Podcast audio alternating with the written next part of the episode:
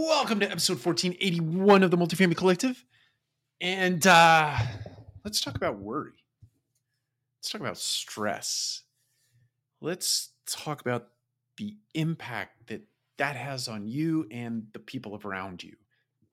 If you don't put some solid practices in place to mitigate stress in your life, to figure out how to de stress and to decouple from the world that influences stress in your life, you are on a path to checking out of the world a little sooner than you really want to, and certainly a little sooner than I believe in my heart of hearts that your loved ones would want you to. So, um, my encouragement to you is to get a real grip on what are the stressors or what the stresses are in your life, and then put some practices in place to mitigate those things and to uh, work against those things in a way that is beneficial to your your heart, your mind, your body, and your soul.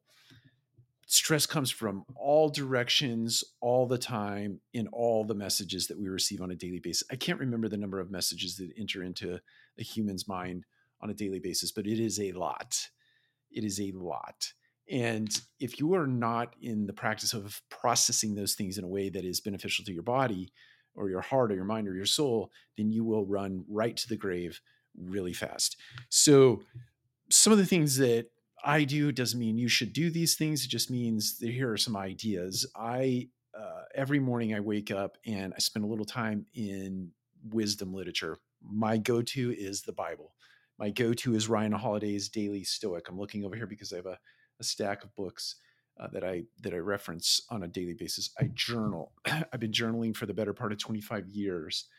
I've uh, probably probably 50 plus little books like this that I have penciled my thoughts into and my frustrations and anger and hostility, all kinds of things. I, I don't know. I don't read these things very often. I'd probably be a little bit scared to go back and reference them, but the point is it just gives you a release. The other thing is exercise. Find something in your life whether it be walking or running or jumping jacks or skipping rope or anything. It's just movement. A good 20 to 30 minutes worth of solid movement in your life on a daily basis is really beneficial to your health and in in the way of letting stress out of your body. Sit in a sauna. Do a cold plunge. Do there are just so many different things that you can do to foster this sort of healthy release of stress in your life.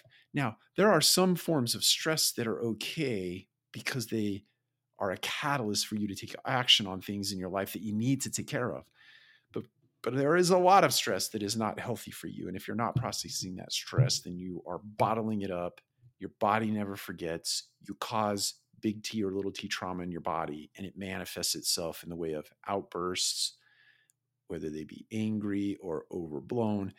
Doesn't matter. My real punchline here today is make sure that you have a battle plan for worry and anxiousness and stress in your life. Because if you don't, that person, that thing on the other side called stress, is going to win that battle and is going to run you to an early exit from the earth. I don't mean to sound dramatic, but that's what will happen. All right. Take care. We'll talk to you again soon.